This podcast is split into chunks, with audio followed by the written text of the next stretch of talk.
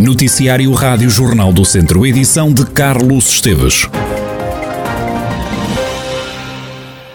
A Polícia Judiciária fez esta quinta-feira buscas na Câmara de Lamego relacionadas com processos de licenciamento de obras no armazém da cidade. Numa nota publicada no Facebook, a autarquia de Lamego refere que foram disponibilizados pelos serviços do município e apreendidos pela PJ todos os documentos em papel que estavam em arquivo, bem como todas as comunicações digitais. Estes dados são referentes aos processos de licenciamento relativos a obras de construção e reconstrução de um armazém na cidade de Lamego. Segundo a autarquia, foram prestados todos os esclarecimentos solicitados. Ao que a Rádio Jornal do Centro conseguiu apurar, no edifício da autarquia estiveram cerca de 10 inspectores que levaram oito volumes dos três processos relacionados com a obra, cujo processo de licenciamento começou em 1987, obra essa que está atualmente embargada. A presença da PJ em Lamego terá surgido depois de uma queixa de moradores vizinhos do armazém. Ao que parece, o mesmo processo, depois reavaliado, foi tido como erradamente licenciado. E a situação acendeu os ânimos nas redes sociais com o antigo e com o atual presidente da Câmara a trocarem acusações. O ex-autarca do PS, Ângelo Moura, que esteve nos últimos quatro anos à frente da autarquia, escreveu que, uma vez mais, por via da gestão da coligação CDS-PSD, o município de Lamego é falado pelos piores motivos. Segundo o socialista, o licenciamento em causa, instruído nos processos referidos, só foi aprovado em fevereiro de 2022, ou seja, na atual liderança. Já o presidente da Câmara, Francisco Lopes, do PSD, disse ao Jornal do Centro nada ter mais a acrescentar, além do comunicado, e deixou um conselho, disse Francisco Lopes, e passo a citar, controle-se, senhor ex-presidente da Câmara de Lamego, deixe as autoridades trabalhar. Foi adiado o julgamento do presidente da Associação de Vila Nova da Rainha, que estava previsto para começar esta sexta-feira no Tribunal de Viseu. O adiamento foi motivado devido a motivos de doença de um dos advogados. Jorge Dias é o único arguido no processo, estando acusado de 11 crimes de homicídio por negligência e um de ofensa à integridade física negligente simples num incêndio que aconteceu a 13 de janeiro de 2018, quando decorria um torneio de sueca. Esta já não é a primeira vez que o julgamento é adiado, uma vez que era para arrancar em março, na altura a ação acabou por não se realizar devido à indisponibilidade do advogado de defesa. No incêndio que decorreu na sede da Associação Cultural, Recreativa e Humanitária de Vila Nova da Rainha, no Conselho de Tondela, o balanço inicial foi de 8 mortos e 38 feridos, entre ligeiros e graves, mas o número de mortos aumentou para 11 nos dias seguintes. Na acusação preferida pelo Ministério Público é referido que o presidente da Associação desde 96, só não diligenciar pela legalização das obras efetuadas, impediu que o edifício cumprisse todas as normas de segurança. O facto de Jorge Dias ser o único arguído neste processo chegou a ser criticado pelos advogados das vítimas e famílias dos mortos, que chegaram a pedir que fossem constituídos arguídos o ex-presidente da Câmara de Tondela, José António Jesus, o antigo vice-presidente Pedro Adão e os serviços municipais de proteção civil. Na noite do incêndio, pelo menos 60 pessoas participavam no torneio de sueca no piso superior, já no piso de baixo estariam mais 15 pessoas. Um homem de 29 anos foi apanhado a conduzir com uma taxa de álcool no sangue que corresponde ao dobro da taxa considerada crime. O homem guiava com 2,41 gramas de álcool por litro de sangue. Recorde-se que conduzir acima de 1,2 é considerado crime. O homem acabou depois detido por desobedecer à proibição de conduzir durante 12 horas. Ficou em prisão preventiva o jovem de 22 anos, detido em Viseu, por tentar asfixiar um amigo. O homem, que já tinha sido referenciado pelas autoridades por ter ameaçado a própria mãe, estava com a vítima, também com 22 anos, num espaço comercial junto ao funicular. Apesar dos avisos das autoridades, o suspeito não parou com as agressões, obrigou a força policial a arrombar uma porta para salvaguardar a integridade física da vítima, que recebeu tratamento hospitalar e acabou a apresentar queixa. Para já não é conhecida a razão que terá levado o suspeito a agredir e a tentar matar o amigo.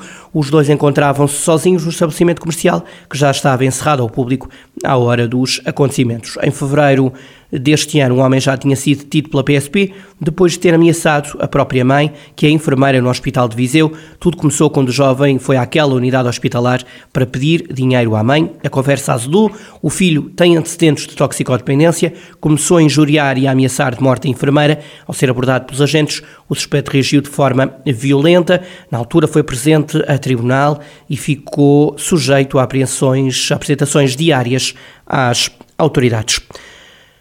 Últimos números da Covid-19. No Hospital de Viseu foram dadas 12 altas na ala de doentes Covid. O hospital voltou a registrar óbitos, morreram mais duas pessoas. Estão nesta altura internadas na unidade hospitalar 63 pessoas. Há 61 internados em enfermaria e há duas camas ocupadas nos cuidados intensivos. Entraram no Hospital de Viseu com Covid-19 cinco pessoas. A agenda do trabalho digno quer combater a precariedade e as formas atípicas de contratação que estão a hipotecar o futuro dos mais jovens. Foi desta forma que o secretário de Estado do Trabalho se referiu às mudanças que estão à vista nas leis do trabalho. Declarações feitas por Miguel Fontes na inauguração do renovado Centro de Emprego de Lafões, em São Pedro do Sul. A agenda do trabalho digno, para terem noção, são mais de 70 iniciativas de âmbito legislativo. Dou-vos apenas alguns exemplos. O combate à precariedade, o combate a formas atípicas de contratação, que ao longo destes muitos anos se tornaram a forma habitual de se serem celebrados esses contratos de trabalho e que estão a hipotecar, e eu sublinho, a hipotecar o futuro, nomeadamente dos mais jovens, não lhes permitindo ter condições de encararem as oportunidades de vida com a confiança que todos gostaríamos que pudessem encarar. Todos sabemos a dificuldade que é para quem está a iniciar a sua vida eh, ativa e está simultaneamente a querer se autonomizar do seu espaço familiar, se viver permanentemente nesta angústia e nesta dificuldade de perceber que aquilo que pode aspirar não é mais do que um trabalho sempre com um fim pré-anunciado Nesta cerimónia, Maria Adelaide Franco, presidente do Conselho Diretivo do Instituto de Emprego e Formação Profissional, atentou que o distrito de Viseu está a reduzir sucessivamente o desemprego. Viseu, em particular, também está nesta senda de uma redução sucessiva de, uh, de desemprego. Há hoje 11 mil pessoas deste, deste distrito um número, aliás, que é mais baixo daquilo que tínhamos em 2019. E por isso estamos a conseguir ultrapassar todos estes momentos difíceis que, são, sabemos que passamos, eh, com momentos muito difíceis entre 2020 e 2021, mas paulatinamente e com um grupo de pessoas, não só aqui em São Pedro do Sul, mas a todo, a todo, eh, a todo o país, conseguimos ter esta eh, capacidade de acolher novas pessoas e de as integrar. Os serviços do Centro de Emprego de Olafões funcionavam de forma provisória há mais de 20 anos, no espaço cedido pelo município. Agora o Centro de Emprego vai funcionar na rua Serpa Pinto. O presidente da Câmara de São Pedro do Sul, Vítor Figueiredo, entende que o novo espaço oferece melhores condições a quem ali trabalha e a quem ali vai procurar emprego e também formação profissional. Estas instalações são instalações que há muito eram pretendidas. Eh, as instalações do Centro de Emprego encontravam situadas numas instalações provisórias de há mais de 20 anos, para que vocês tenham uma ideia, foi cedida na altura pela Câmara Municipal de forma provisória e o provisório arrastou-se, de forma que estas instalações que estamos aqui hoje a inaugurar são boas para os funcionários que cá trabalham, são boas para a, para a população que serve, estamos a falar de todos estes conselhos, toda esta região. Uh, foi bom para a Câmara Municipal porque nos libertou instalações que nós precisávamos delas para o setor das águas e saneamento e ao fim e ao cabo foi bom para toda a população e para todas aquelas pessoas que efetivamente se servem aqui destas instalações. Já Miguel Gino Stalo, diretor do Centro de Emprego Dom Lafões, entende que a instituição tem que fazer a diferença na vida das pessoas. Alguém dizia que o sucesso do nosso trabalho mede-se pela marca que deixamos na vida das outras pessoas. E o IFP tem claramente deixado uma marca de proximidade, de eficácia e de grande humanismo, por que não dizê-lo, em toda a comunidade.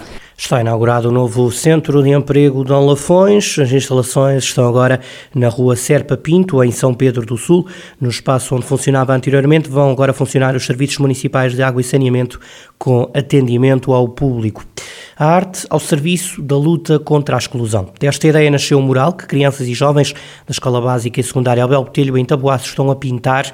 A ideia partiu da Associação Bagos de Ouro. Cláudia Mel, diretora artística do programa Faz Parte, que uniu estas crianças e jovens, destaca os objetivos desta iniciativa. O que está a acontecer em Taboaço é uma pintura mural e que faz parte de um de um projeto que se chama Faz Parte, um, projeto liderado pela Bagos de Ouro, e que apresenta três eixos. É, é, um programa que surge a partir da criação e implementação de um programa baseado na educação artística em contextos não formais e que se espera que seja capaz de gerar mudanças sociais positivas e também assente em práticas das artes visuais performativas atendendo à, à condição co-criativa e colaborativa. É assim que se procura eh, ou procurará combater a exclusão social destas crianças do Universidade de Ouro. O, o, programa é estruturado em três eixos. O programa da exploração da natureza e do património. Venho daqui, conheço o meu contexto, sei para onde vou. Ainda o, programa de intervenção em espaços partilhados, um espaço público que se chama Uma Rua Tua, é minha e também é nossa. E é neste segundo eixo que se insere esta atividade que está a decorrer na escola de, de Taboás. O desenho do mural nasceu da vontade das crianças. A pintura mural é feita, tal como toda a ambição do projeto, em sistema de co-construção, ou seja, foi pedido às crianças que partilhassem com o artista aquilo que elas gostariam de ver representado no muro da escola. A partir daí, o artista faz uma composição eh, com essas vontades integrando-a também no contexto, ou seja, trazendo para o muro da escola aquilo que é o Zoro e, e, e fazendo sempre uma referência àquilo que é o, o projeto faz parte, fazer parte através da, da questão artística, que, que, abre também uma janela para um, um melhor futuro através do, do maior eh, conhecimento do indivíduo e, e do, do seu lugar. E em terceiro, o, o, terceiro eh, ponto do, ou eixo do, do projeto tem que ver com a ilustração e desenho e chama-se Ferramentas para Sonhar e Voar. E aqui iremos realizar eh, um conjunto de oficinas e trabalhamos sempre com as crianças e também incluindo as suas famílias e, por vezes, a comunidade eh, em geral. Cláudia Melo, diretora artística do programa, faz parte da Associação Bagos de Ouro, onde crianças e jovens da Escola Básica e Secundária Abel Botelho, em Taboaço, estão a pintar um mural. Eh, este é um projeto da Associação Bagos de Ouro. O escritor António Canteiro é o vencedor do Prémio Literário Fausto Guedes Teixeira. O júri elegeu a obra O Sol Incendeia, O Alarido das Cigarras, como obra vencedora da primeira edição do galardão. António Canteiro é pseudónimo de João Carlos Costa da Cruz e já escreveu vários livros. O júri justifica a escolha pelo facto de a obra conter uma poesia sem excessos, culta e coerente, onde nada sobra. O vencedor vai agora receber 3 mil euros de prémio pela distinção a cerimónia de atribuição do prémio decorre este domingo às seis da tarde no Teatro Ribeiro Conceição, no âmbito do Festival Literário Lamego Cidade Poema. O Teatro Viriato em Viseu recebe esta sexta-feira o espetáculo Another Rose de Sofia Santos Silva. Tem duas horas e meia de espetáculo, é para maiores de 16 anos e estará em exibição a partir das 9 da noite desta sexta-feira. A criadora Sofia Santos Silva intitula a peça como Another Rose, com duas perspectivas. Primeiro, a de representar o Gulabi Gang e a de afirmar que existem mais pessoas que sofrem de violência doméstica. Na peça é demonstrado o confronto de realidades e de mecanismos de apoio à vítima, com a voz de Sempat Paul. Do formato documental e musical, Another Rose é um encontro à distância com mulheres que cantam os seus ideais de mudança, como explica Sofia Santos Silva. Gritarem os seus ideais é através da música, de cânticos originais que a própria líder, que é Sampato Paulo, uhum. escreve. E então, com este espetáculo, tentei criar aqui um espaço em que nós estamos a devolver eco desses, desses cânticos e, portanto, também temos aqui uma, uma resposta para ela. Another Rose para ver esta sexta-feira no Teatro Viriato, em Viseu. A Praia Fluvial de Fráguas, em Vila Nova de Paiva, é o, nono, é o palco do nono Festival da Truta, que decorre até ao próximo domingo.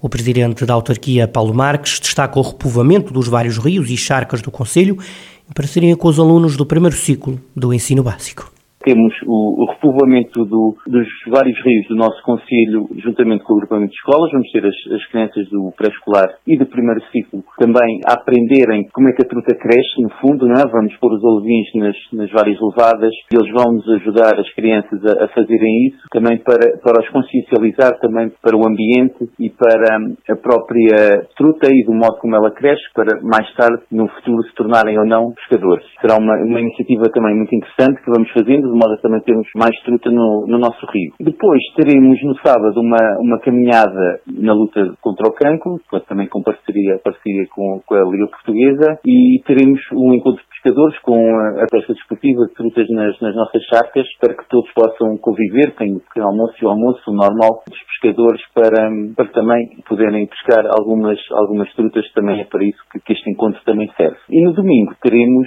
naturalmente as nossas tasquinhas gastronómicas, teremos nossa mostra de artesanato também e temos o culminar com o artista, com o Rizinho Penacova, que à tarde vai abrilhantar a Praia de Fráguas, que é uma praia magnífica e que merece a visita a todos. Paulo Marques, o presidente da Câmara de Vila Nova de Paiva, onde já está a acontecer o nono Festival da Truta na Praia Fluvial de Fráguas, decorrerá até o próximo domingo.